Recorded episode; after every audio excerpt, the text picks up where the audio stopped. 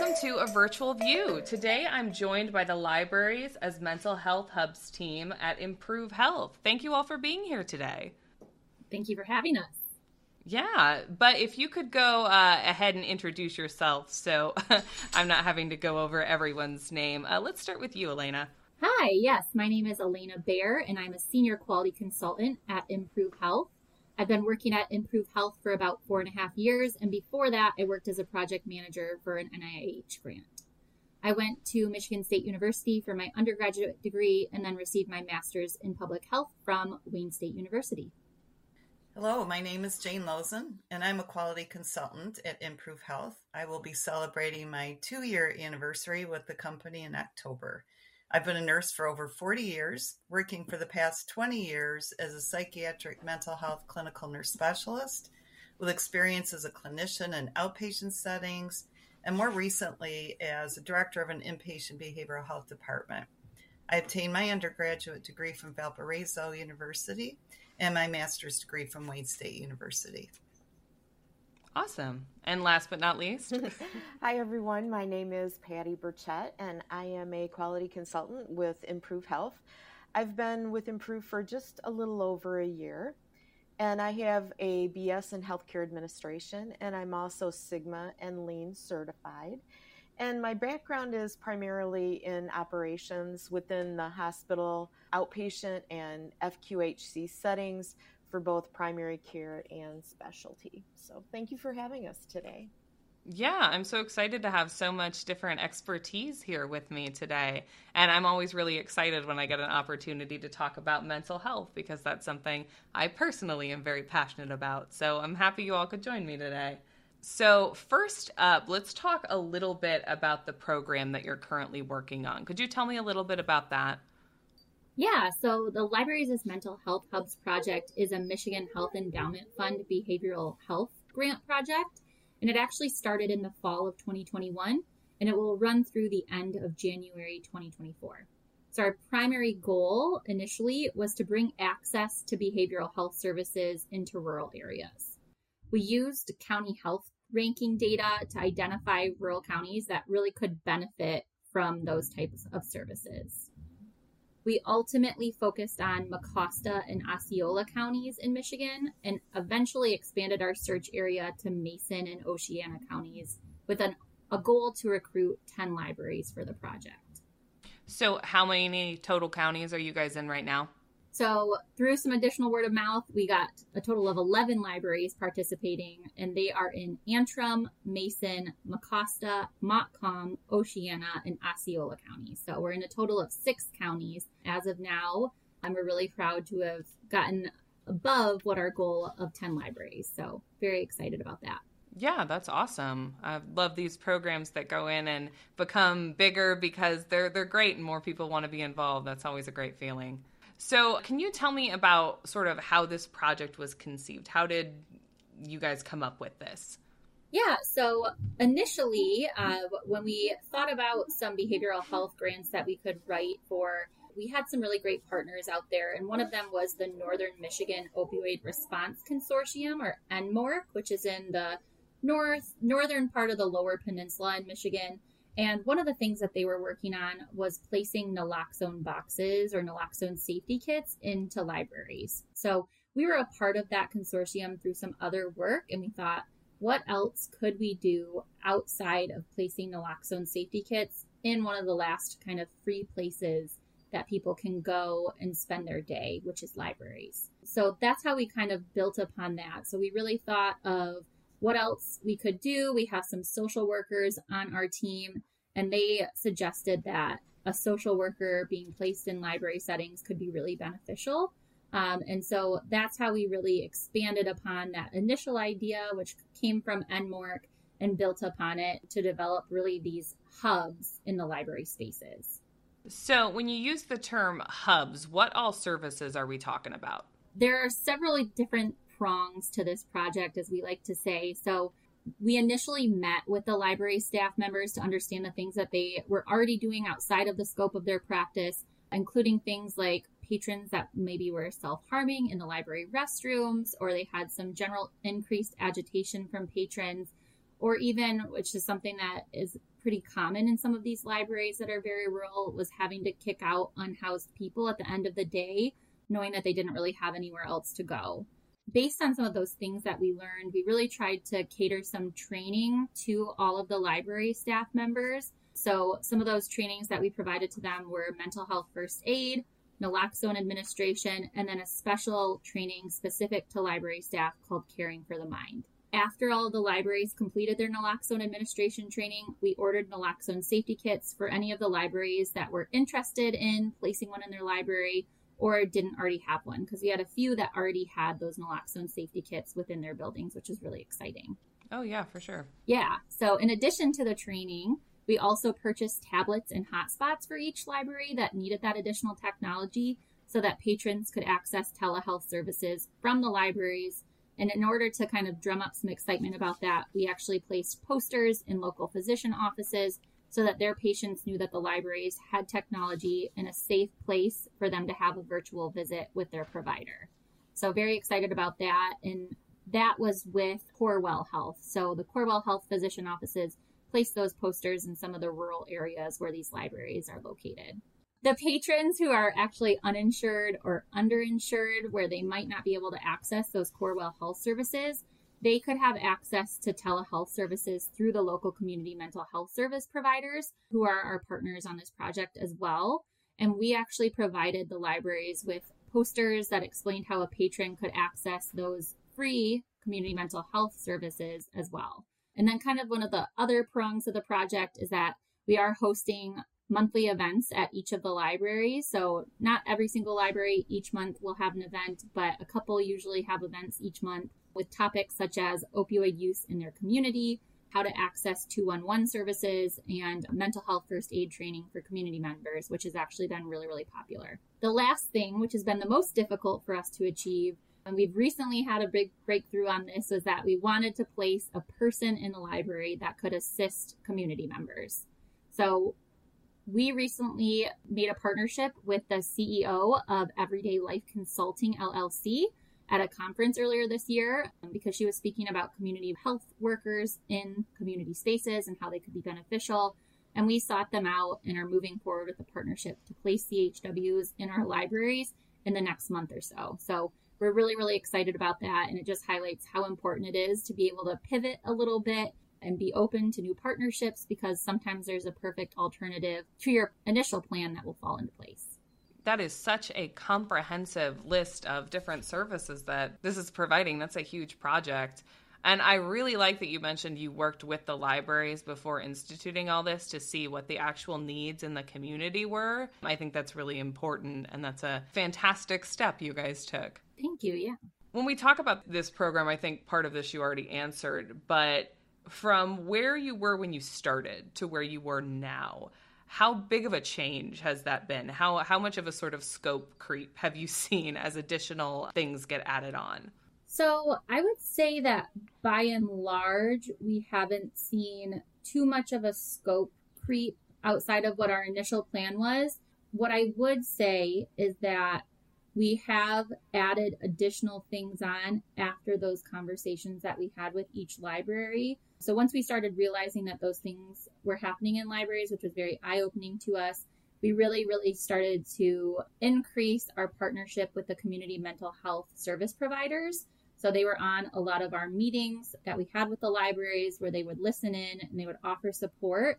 So I think that was the biggest thing, is just making sure that on every meeting, or as many meetings as possible that we had with the libraries where they could talk to us about the things that they were experiencing, we had community mental health professionals on the line with us that could say, okay, in this situation, you should call this number. In this situation, we could come with a crisis team and help out immediately.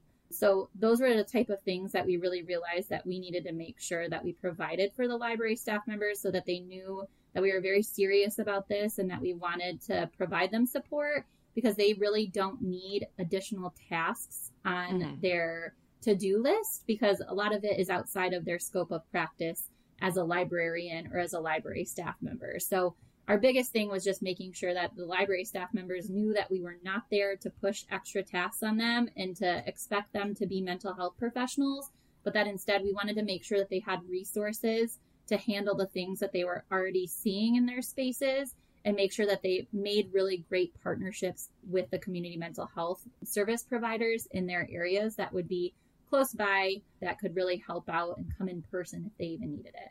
That makes perfect sense. So let's talk a little bit more about working with those community partners and working with libraries. So we've talked about it on a broad scale, but could we get into the specifics a little bit more about what that looked like? Sure. Well, as Elena mentioned, what we found when we were first, recruiting libraries is it was really important to work with libraries who had already seen a need in their community and were already doing the work, but needed support, more resources, more information to do what they were being asked. They found themselves in situations they never anticipated or planned in their training. They didn't set out to be mental health professionals or referral sources, but that's what they were already finding that they were doing. So it was really important to work with libraries who already saw that need and who felt that this project could benefit them in the work they were already doing and benefit their patrons and communities. Not all libraries we reached out to were interested in joining the project, and for a variety of reasons. The directors reached out to their boards to make sure they had their full support because that was very important to them.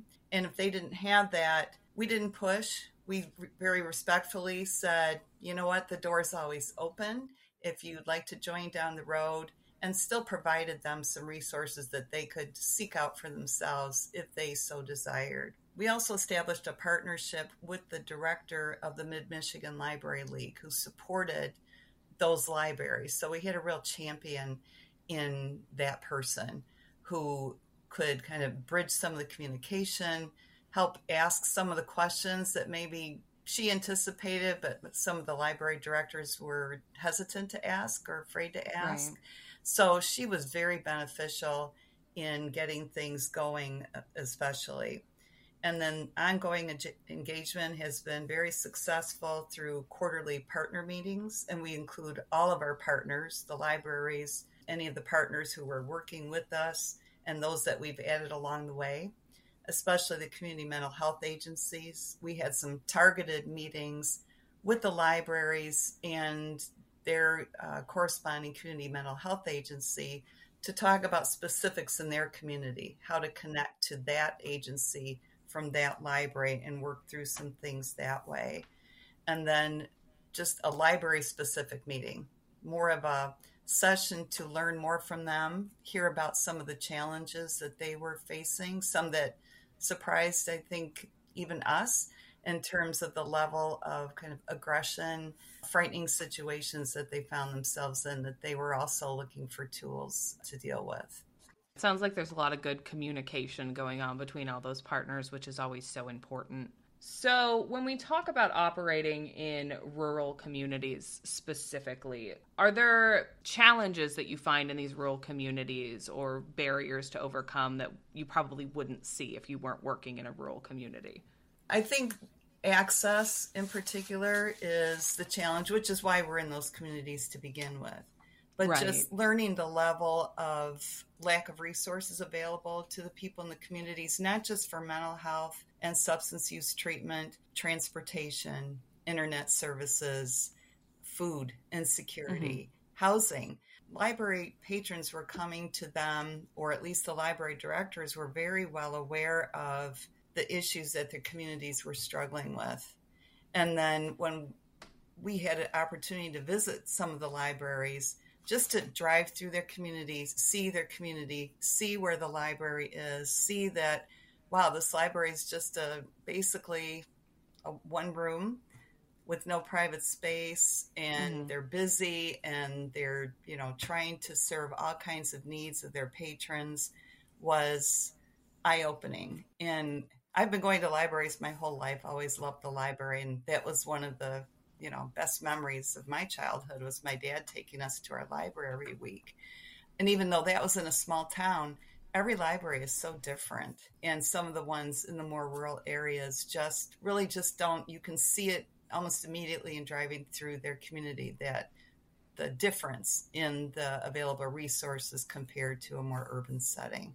Yeah, and I also think in those rural settings, a lot of the time you see libraries serving as a community hub in a way you really don't see in more urban or suburban populations, because I am also a lifelong library goer, but I'm also a lifelong suburbanite, and I haven't seen the same sort of dependence on library services that you do in a lot of rural communities, despite the fact that we have this big, shiny library. Right. So rural populations do have unique challenges in that oftentimes it can be more difficult to engage with existing communities. So can we talk a little bit about why it was important to work with existing partners in these communities rather than going in there and being like, we're starting this program independently and just doing it on our own? Yeah, absolutely. Well, some of it is trust. They know that, you know, we're outsiders to that community. So we don't know that community real well. But libraries directors, the ones that we've met, are already trusted members of their communities. So helping connect them to existing partners in their community just helped to build that trust, because those were also people who knew that community, but didn't necessarily know what the library might be able to offer, and vice versa, that the library didn't necessarily know, oh, I didn't know they existed, or I didn't know they could do this, or we'd never thought about connecting in this way. Mm-hmm. So being able to connect people within their own communities just really, I think, expedited the building of that trust, and then just getting them together in the same room to talk. When one of our community mental health partners reached out to us, asking if one of the libraries we were working with that was in one of their counties could basically host a space for them to do an intake assessment for someone that they've been referred to from the local police department. They had concerns about this person, but that person couldn't physically get to the community mental health agency. So through one phone call to us, we connected all the dots for them. And within hours, they were able to arrange the sheriff's department getting this person to the library arranging a space, and then the community mental health agency coming to do that assessment. If they weren't all in that same community, knowing their community, but just needing some assistance connecting the dots, and all trusted partners in that community, that wouldn't have happened. How quickly that person was able to get help. Yeah, that coordination is invaluable when we're talking about connecting people to services. So something I always like to touch on when we talk about mental health, particularly mental health services in rural communities, is stigma. Can we talk about how stigma impacts how and when folks in rural communities do seek care? Sure. Stigma impacts, of course, even whether someone acknowledges that there's an issue. Like anywhere, and any community struggles with this, any setting.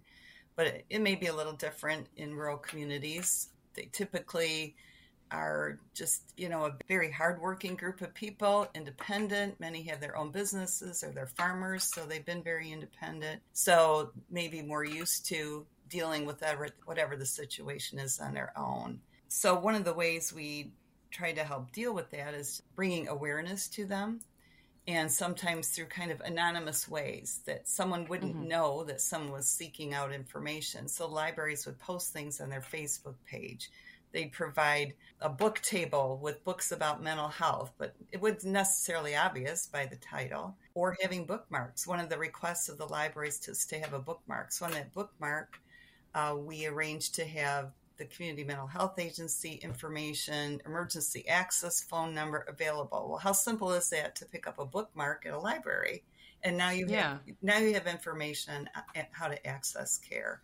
So it was bringing awareness, making it easy to get information without necessarily having to ask someone or admit to someone. We don't necessarily know the impact of all of that, but out of 200 bookmarks that we provided each library, one library recently said, wow, we need more of those bookmarks. And this is one of the smallest libraries that we're working with. That's great to hear. And that's a really good way, just providing that awareness and just more information is such a valuable way to reduce that stigma, because you're picking up a bookmark. You're not saying, I need mental health support. And that can be easier for a lot of folks, I think. And I think by having that information in a library where you wouldn't think maybe necessarily to look for it helps to normalize the issues that, oh, there's information right out here at the table at the library. I must not be the only one. No, we've had a couple different programs that have worked specifically with rural communities and mental health.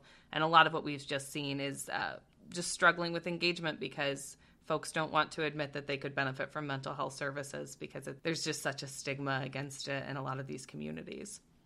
But hopefully that's going away. So before we move on from this topic, was there anything else you wanted to add about working with community partners and what that looks like?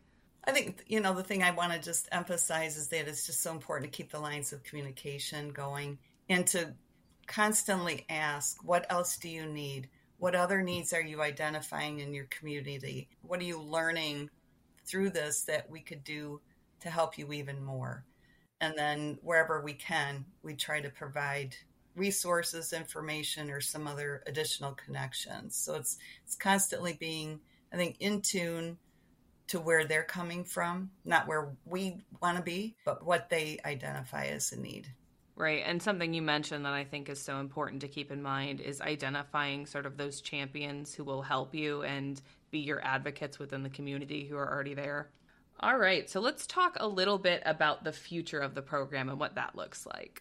Okay, so I think as Elena mentioned earlier, this is a grant through the Michigan Health Endowment Fund, and for us it does end.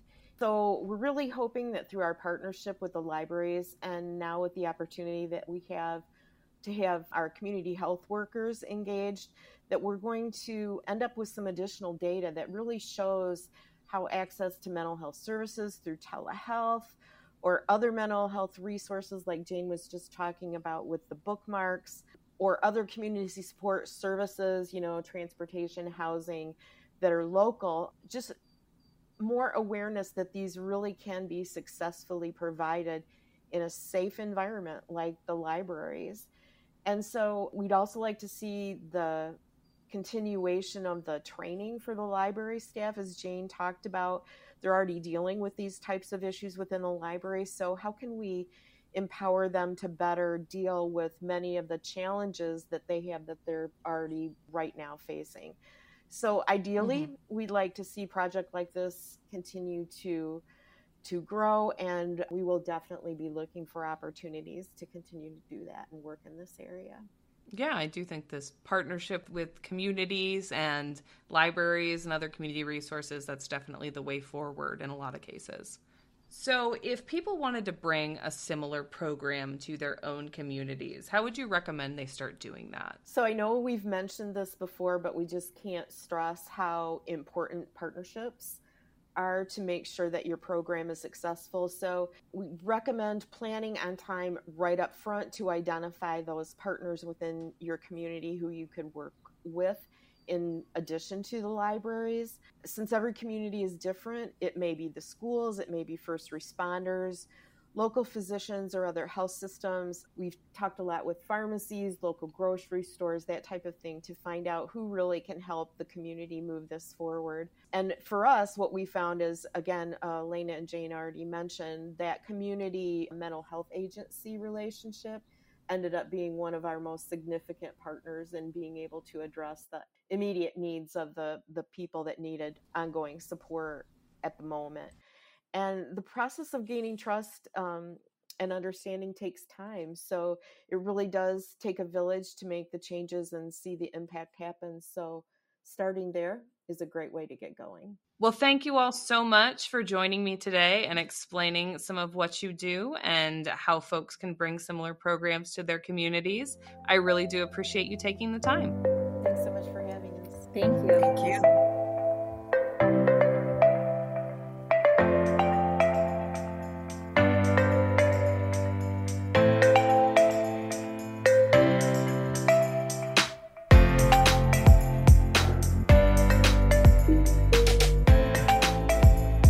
For listening to A Virtual View. You can find more information about today's episode in the show notes below. If you would like to support our podcast, please rate and review us on your favorite podcast platform. Do you have any questions or topics you'd like us to discuss? If so, contact us at info@umtrc.org or through the form found in the show notes. Also, we'd like to give a special thanks to our editor, Tristan Yoder. Finally, a special thanks to the Health Resources and Service Administration, also known as HRSA.